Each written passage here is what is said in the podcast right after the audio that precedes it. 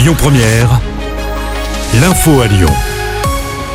Bonsoir à tous. À la une de l'actu, trois nouveaux établissements lyonnais évacués ce matin. D'après nos confrères du Progrès, des messages d'alerte à la bombe ont été envoyés aux groupes scolaires Saint-Exupéry, Chevreul-Lestonac et Lac-Xavier, situés respectivement dans le 4e, 7e et 8e arrondissement.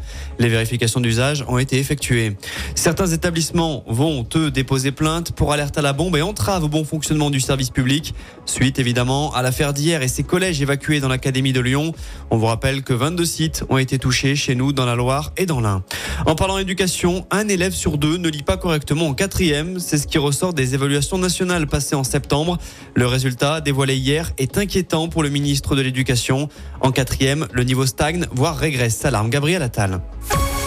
Deux mineurs ont, eux, été mis en examen après l'attaque au mortier d'artifice du lycée La Martinière Montplaisir. Tous deux sont âgés de 16 ans. Les faits s'étaient déroulés la semaine passée. Un groupe de jeunes avait ciblé la façade du bâtiment. Le proviseur du lycée était notamment pris pour cible.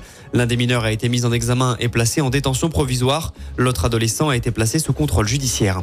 L'actu, c'est aussi cette intoxication au monoxyde de carbone hier soir. En tout, six personnes, dont deux enfants qui vivaient dans un appartement situé rue de l'Annonciade, ont été prises en charge par les pompiers.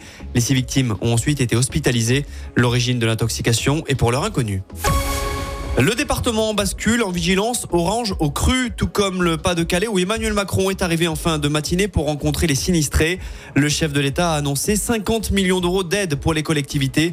244 communes ont aussi été reconnues en état de catastrophe naturelle. Du changement à venir du côté des tickets restaurants, ça concerne 5 millions de Français.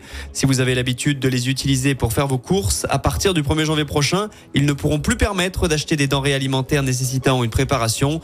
Sont concernés donc les pâtes, la viande, le poisson, les œufs ou encore la farine et le riz. Il s'agit en réalité de la fin d'une dérogation qui avait été mise en place il y a un an pour améliorer le pouvoir d'achat des Français.